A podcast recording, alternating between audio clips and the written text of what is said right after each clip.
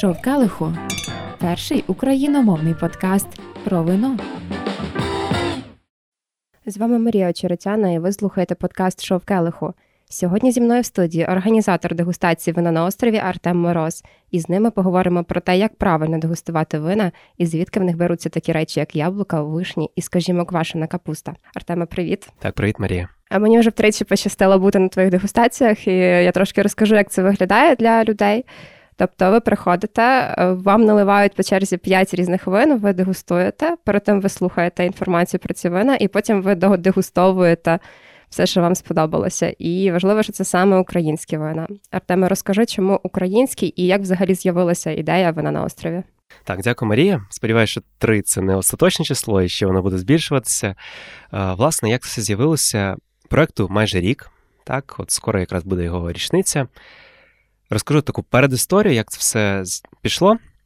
Е, певний час я жив в Барселоні і працював в закупівлях в великому готелі з великою винною картою і з власне винним погрібом. Там мене навчили те, що важливо і класно пити саме локальні вина, які походять з того регіону, де ви знаходитесь. Тому, коли я повернувся в Україну через певний час, для мене спочатку було, скажімо, загадкою, де знайти якісне українське вино, а імпортоване пити я не хотів. І для мене стало певним сюрпризом і відкриттям, те, що в Україні вже в той час, там це 2017, скажімо, рік, є хороші, якісні, класні українські вина, і з кожним роком їх стає все більше і вони розвиваються. Я перше, як е, просто споживач, почав це відкривати. Потім в один момент я зрозумів, що маючи ті знання, які я вивчив там в Барселоні, до того е, про вино можна вже і розповідати, перш за все, іноземцям. Була ідея розповідати про українські вина. В один момент часу, коли почався карантин, ідея з іноземцями сама по собі відпала. І я зрозумів, що не тільки іноземцям потрібно говорити про українське вино, а перш за все нам самим, тому що для українців немає поки що, на жаль, бренду українського вина і розуміння, те, що українське вино, воно якісне, хороше і достойне уваги. Яке вино було для тебе першим українське, така от перша любов? Е, у мене саме було таке перша любов. Якраз вона сталася в Барселоні. Моя подруга з Одеси, вона привезла з дому після канікул е, одеський чорний колоніст 2014, мені здається, року, воно було там 14-го.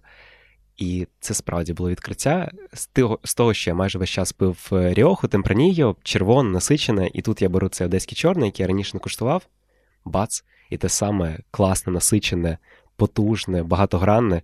Я але такий, українське. Але українське, так, ще й з прапором України, тому що якраз колоніста він е, зображує українські сорти, да, які тут виведені, як там Одеський чорний, сухолиманські, українським прапором на етикетці. Для мене це було справжнім відкриттям, і тоді якесь таке перше зерно зародилося, що українські вина достойні уваги. А скільки людей ти вже навернув до українських вин на своїх дегустаціях? Я веду підрахунок достатньо точний, тобто близько 200 людей. І твої дегустації здебільшого тематичні. З того, що я пам'ятаю, це були розе і бурштинові, це були ігристі, і це було при Чорномор'я. Що ще було? Найпопулярніше це точно органічні, біодинамічні вина, все, що пов'язане з трендом натуральності. Також е, те, що на початку розповідав багато про літні вина, коли ми відкидаємо червоні і залишаємо лише такі білі, розе, якраз дегустації вони почалися на пляжі, на Троханному острові приходять в природі поруч з Дніпром, з красивими панорамами на Поділ. Тому якраз на пляжі легкі білі вина, вони те, що підходять і те, що заходять. Крім цього, з такого цікавого, що мені запам'яталось, це була дегустація саме крафтових вин, такі від взагалі крихітних виноробів, де кожне вино там випущено, скажімо, там 500 пляшок, де деякі вина були підписані просто рукою, так. Е, і оце для людей справді відкриття, порівнюючи з тим, що вони звикли, наприклад, піти в там якийсь супермаркет, побачити на одній єдиній полиці там кілька сотень тих самих пляшок однакових, і потім вони приходять, тут кожна пляшка підписана від руки. Це вже такі зміна. Де ти береш такі рідкісні вина? Їх не можна знайти в Києві, очевидно. Е, так, у мене є хороший друг нова пошта, так, яка доставляє. На жаль, іноді доставляє не все ціле, але тут теж вони виправляються і потім купують мені ці самі вина, які розбили. Е, Іноді, ну, по-перше, я сам весь час шукаю в, на різних сайтах, в соцмережах, які цікаві вина на фестивалях. Деякі винороби мені просто направляють свої вина, щоб я скуштував, щоб я написав якусь рецензію, розповів. І отак, е, крок за кроком, якийсь пазл з пазл за пазлом вони складаються якусь суцільну картину. і У мене в голові з'являється бачення того, яка буде там наступна дегустація, бо які вина можна одне з одним поєднати, щоб воно вийшло цікаво для гостей. Що для тебе є результатом твоєї роботи, коли ти от дивишся, наприклад, якісь сторіс і думаєш, що це все було не зря? Сторіс це класно, тому що це допомагає більше людей залучити до е, до власне любові до українського вина. Для мене основний показник це те, скільки люди повертаються, і скільки вони взагалі рекомендують своїм друзям, своїм знайомим. Там пам'ятаю, як одна дівчинка подарувала своїй матусі, які там виповнюють 60 років, цю дегустацію. От для мене це справді показник, який важливіше за все інше. Тоді е, таке питання, коли наступна дегустація і про що вона буде? Е, Наступна дегустація буде присвячена якраз річниці вона на острові. Вона буде на початку липня, я планую. Побачимо там, я не згадую точну дату. Вона буде якраз про хіти. Те, що було цього року, от я вибрав 5 вин, які люди найбільше запам'ятали, найбільше полюбили, і от розповім про них. Нічого не буду вигадувати, просто 5 класних, хороших українських вин, е, які підходять і гармонічно доповнюють одне одне. Круто, мені захотілося прийти. Окей, а тоді про самі дегустації. Що можна відчути в вині? У вині можна відчути цілий світ, напевно. Е, Ну, про якісь практичніші речі, тобто там фрукти і так далі. Так, якщо так взяти, можливо, шкалу, з одного боку, у нас зрозумілі фруктові ноти залишаються. Да? Найчастіше ми відчуваємо яблуко, груша, персик, якісь тропічні фрукти, якщо вино з більш теплого клімату. І з іншого боку, шкали у нас є мінеральні ноти. Да? Ті, що трошки важче осягнути, ноти, скажімо, вологого лісу, річки, якогось каміння. І ось е, є вина, які десь посередині знаходяться, які мають зрозумілі ноти фруктові, те, що можна, скажімо, згадати, як ви були там в дитинстві у бабусі в саду на дачі, да? ходили, гуляли по тому саду, те, що ви там збирали якісь фрукти, рвали з дерева. Це з одного боку, з іншого боку, ви потрапили вже справді в дощовий ліс, і от те, що відчуваєте, листя опавше, осінній ліс. От е, так можна порівняти. Квашена капуста до фруктових відноситься. Е, Квашена капуста, я скажу, що це десь посередині якраз це таке вино з родзинкою, яка часто у нас е, в Херсонській області зустрічає через ґрунти. Ну, якраз насправді вина вони були б, напевно, цікавими, не цікавими, верніше, і для всіх байдужими, якби не зустрічалися такі ноти, як квашена капуста. Я причепилась так до квашеної капусти, тому що на останній дегустації Артема було таке вино, яке вразило. Е, Якось я в мами була в гостях, і вона каже: вибери якесь вино в домашньому барі, вип'ємо. Я взяла якесь італійське біле сухе, п'ємо, я кажу: зелені яблука. Мама дивиться так недовірливо на етикетку і каже: ну, вино ніби, ніби виноград. От звідки беруться ці всі речі у вині? Так. Е, Тут якби багато факторів, які впливають. Перш за все, це а, сортові характеристики того чи іншого власне винограду, і чому, наприклад, яблуко і те саме вино, наприклад, шардоне з холодного клімату, вони мають певні однакові ноти, тому що вони містять ті самі хімічні речовини. Так собі і яблука, і, наприклад, той самий сорт винограду. Другі, наприклад, як з херсонською квашеною капустою в вині, трапляється через ґрунт. Тобто ґрунт він наповнений певними мінералами, виноград разом з через коріння вбирає ці мінерали в себе, поживні речовини, і набирається певного смаку, який потім передається вже вину. І третє, клімат, просто кількість сонця, кількість вітру, опадів, він теж впливає на те, якими будуть вина. Тобто ви можете, наприклад, легко, не будучи сомельє, розрізнити вина з холодного клімату або з теплого клімату. Якщо ви куштуєте і в вині якраз відчуваєте ці ноти мінеральності, якісь. Е, боку, трошки, можливо, навіть картону, дощу, листя, значить, скоріш за все, це вино якраз холодного клімату. Якщо ж навпаки, у вас просто вибух тропічних фруктів, ананасу, е, манго, не знаю, персику, так само, це означає, що виноград був насичений сонцем, багато глюкози і так далі, і, власне, вийшло таке вино. Тобто один і той самий сорт може по-різному смакувати з різних регіонів. Абсолютно. І це якраз ця цікавість, вона, якщо, наприклад, взяти Sauvignon Blanc, так, Нова Зеландія, яскраві е, ноти тропічних фруктів, і Sauvignon Blanc з холодної Європи буде просто дві протилежності. Цікаво, як сомельє в результаті розрізняють на осліп такі вина. Для мене якраз, е, скажімо такі, покрокова інструкція, як розрізнити вино. Перш за все, це треба заплющити очі, так, щоб максимально сконцентруватися на ароматі, на букеті цього вина е, і на смаку, і потім, можна сказати, йти по чек-лісту і переносити трошки, де ти ці запахи або там ці ноти в смаку вже відчував, де ти їх бачив раніше. І ти цілими категоріями спочатку мислиш, або це, наприклад, фрукти, або це якісь мінеральні ноти. Потім ти вже це звужуєш, це якісь кислі фрукти, це тропічні фрукти більш солодкі. І так далі вже йдеш. А потім, коли вже в тебе є, скажімо, там 3-4 характеристики, ти просто маючи певні знання, порівнюєш з тим, де зазвичай ці ноти трапляються. Тобто ти вмієш на осліп дегустувати вино? Це взагалі-то така цікава тема, тому що тобі здається, що іноді ох, ти все вгадуєш, а інший день е, вино насправді навіть те саме, воно ні, ну, однаково воно з того самого року, того самого виробника, воно не буде в два дні в двох місцях однаковим, тому що надзвичайно багато факторів впливає на твоє сприйняття вина і на те, що ти сьогодні в ньому відчуваєш. Тому от якраз через це воно є цікавим.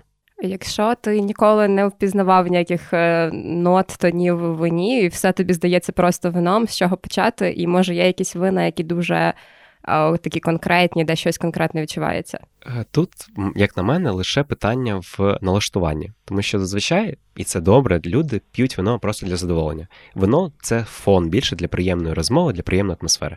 Якщо ж переключити оцей центр уваги від того, що говорить ваш е, співрозмовник, і сфокусуватися на тому, що в келиху, тоді ви одразу почнете. Просто задумуючись, просто зробивши невеличкі зусилля, ви почнете щось відчувати, що вам буде знайомим. Скоріше за все, спочатку ви не зможете розрізнити, там, чи це яблуко, чи це груша, чи це персик, але уже щось там фруктове ви відчуєте. Потім на другий раз, коли ви вже матимете певний бекграунд з попереднього, цього попередньої дегустації, ви вже більш чітко. І далі ви будете йти крок за кроком, розрізняти все більше і чіткіше якісь ноти в. Тобто лише в тренуванні, лише в концентрації на певному об'єкті. Для мене це просто таке дуже особисте питання, тому що якийсь час я почала цікавитися вином, і я не розуміла, як там щось знайти. І потім я купила Вайнфоліо книжку, і там було про Савіньон Блан з Нової Зеландії, писали, що там буде маракуя. Я думаю, ну маракую я точно не пропущу. І я спробувала, я впізнала маракую, і тепер я це, напевно, єдине вино, яке я справді всюди впізнаю. Е, це так, ти запам'ятовуєш, ти собі от відкладаєш в пам'яті і от одразу цю нотку, цей, цю палітру ти от її вибираєш, цю, можна сказати, клавішу на фортепіано, і одразу тебе в голові спливає та етикетка і то вино. Так воно і працює. Чи є різниця, з яких келихів пити вино? Є, але як на мене, іноді цієї різниці хоче показати занадто багато. От тому у мене формат він достатньо демократичний. Я прошу людей, що вони приносили свої келихи, тому що вони з них звикли пити. І, скоріш за все, вони не будуть купувати келихи під кожну наступну пляшку, да, під кожний інший сорт, нові келихи. Тому достатньо мати якби універсальне правило, що хороше гідне вино заслуговує великого келиха, так? Щоб можна було з цим вином власне пограти, його покрутити. Навіть ігриста.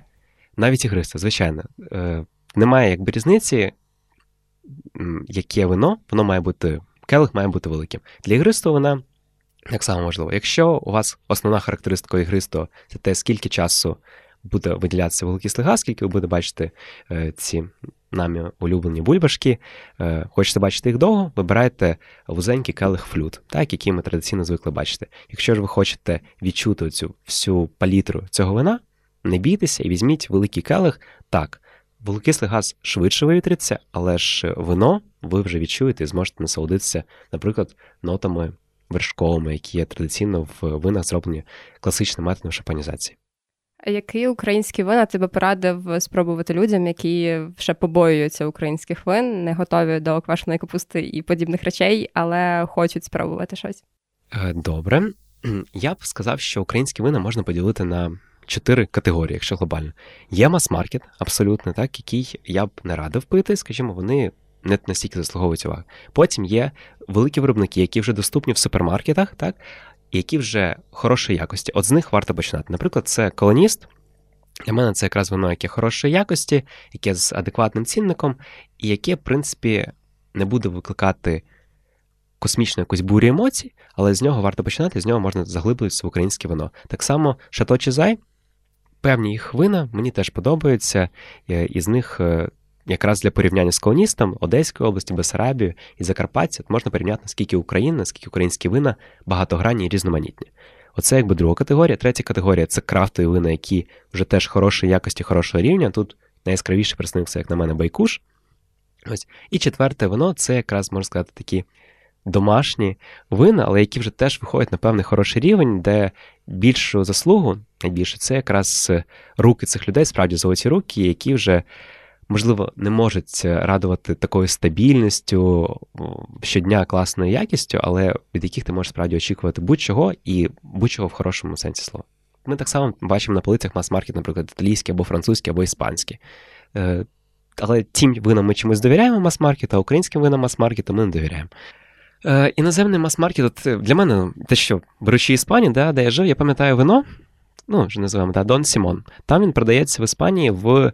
Е, Пакетах, як від соку, тетрапаках, так, і його використовують зазвичай е, для приготування їжі. Так? Тут він продається в пляшках Дон Сімон і вже там точно конкурує. Я бачу, як люди стоять біля цієї полиці, купують і розповідають, що от сьогодні в мене буде хороше іспанське вино, і ти згадуєш, як справді ти використовуєш його лише для харчових цілей, і то думав, якщо я готую якусь хорошу, класну страву, напевно, треба купити щось подорожче. Клас. Я пропоную перейти до дегустації. Так, звичайно. Там, що договориться, то договориться після.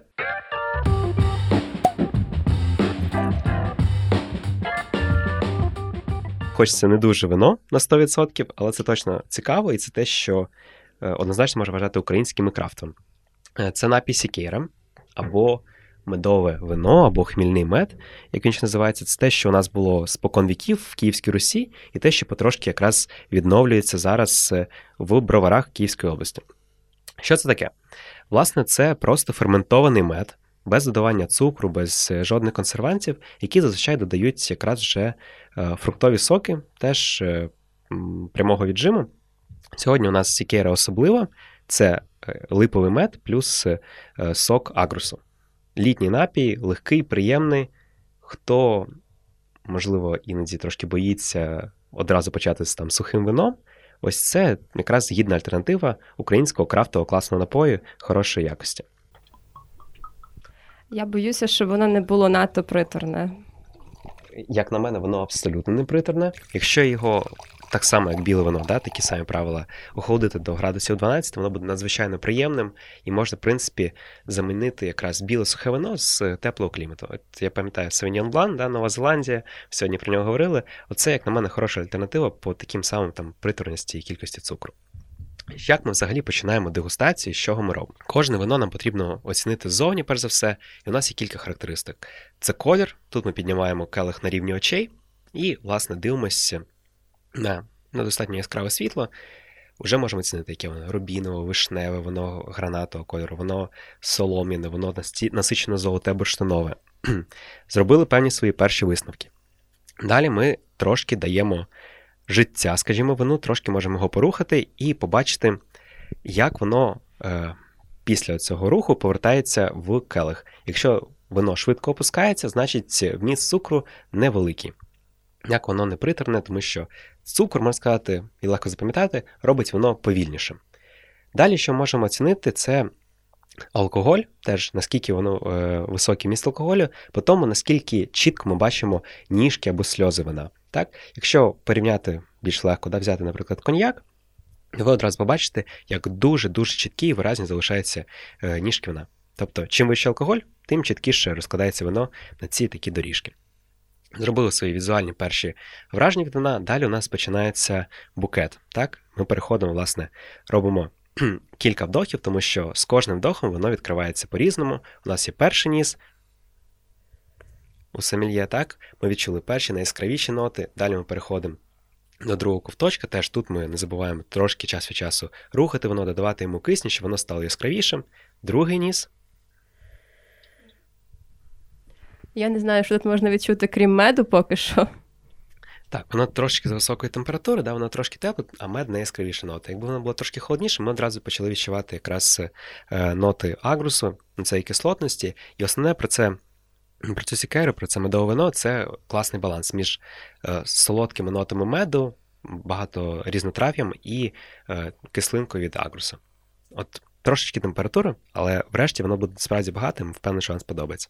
Коли ми вже зробили висновки про букет, переходимо власне до смаку. Робимо невеличкі ковточки і пропускаємо про всі полості рота, тому що різні частини нашого рота відчувають, мають різні рецептори і відчувають різні смаки: щось гіркота, щось солодкість, солоність і так далі.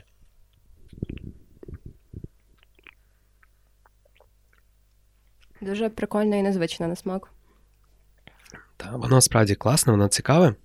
Є така приємна гірчинка, угу. якраз відчувається. Є трошки нот, скажімо, зелених, так, якраз від е, агрусу, цієї кислотності, і є так само збалансована така приємна солодкість від меду.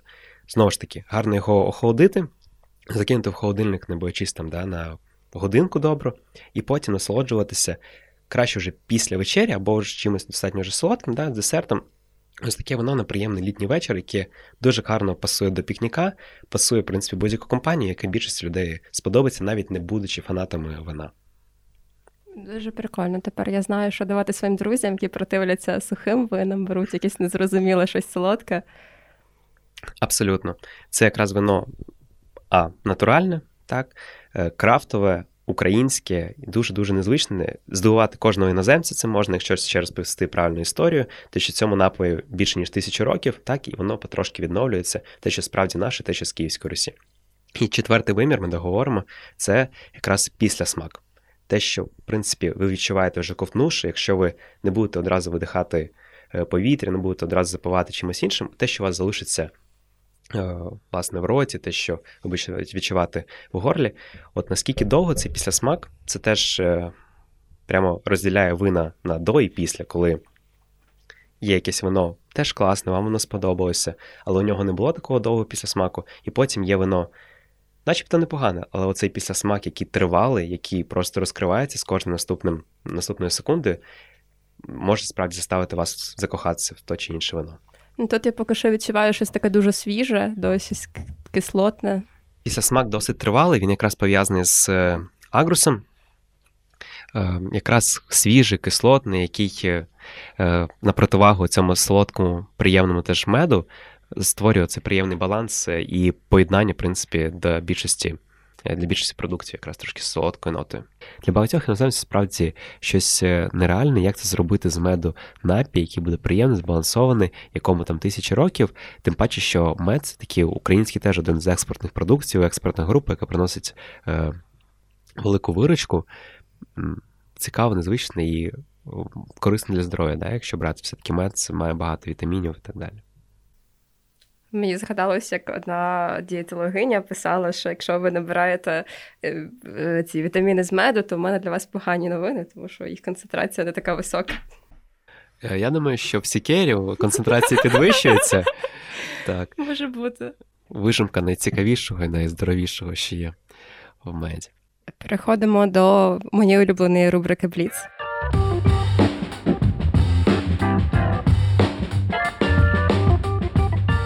Зараз я буду називати українських діячів з різних сфер, доволі відомих, і тобі потрібно проасоціювати їх з винами. Не обов'язково якимись конкретними, але описати, яке би це було вино. Має бути цікаво. Перше буде дуже очевидно, Володимир Зеленський. Ух. Так. Е, ну, це однозначно буде щось легке, веселе, ігристе вино не не метним е, шампанізація, не класичним метним, резервуарне. Про, просеко, я б сказав, от просеко. Так. Окей, Євген Клопотенко. Так, це має бути щось уже якраз незвичне, глибше до коріння. От якраз сікера, яку ми коштували, я думаю, щоб йому підійшла.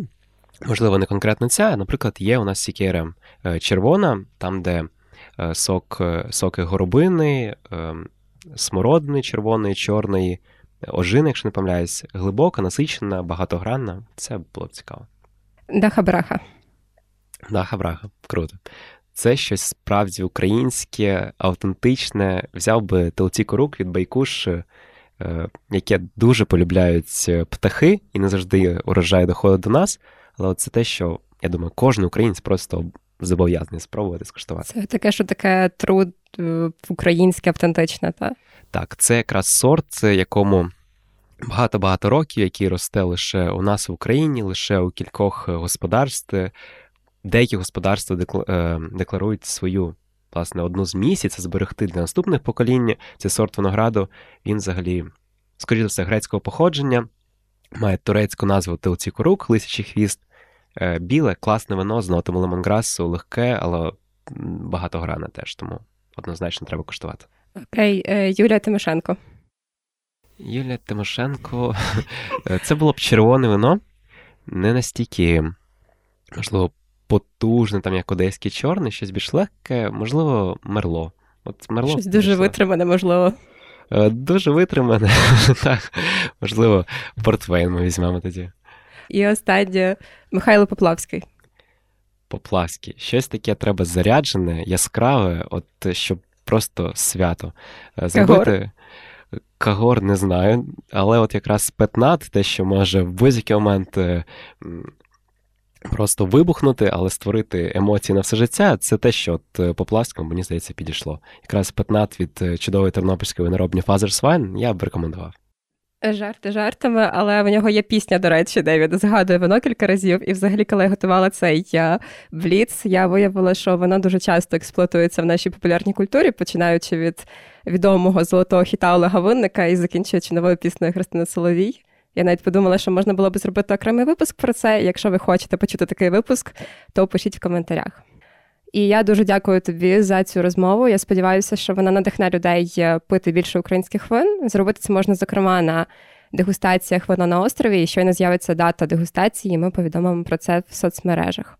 Дякую окремо за запрошення. Мені дуже приємно справді розповідати про українські вина і, хоч трошки робити невеличкі поштовх для того, щоб ми, українці, цінували те, що маємо, і, власне, відкривали для себе світ, який абсолютно глибокий, різноманітний українських фантастичних вин. Шов Калиху перший україномовний подкаст про вино.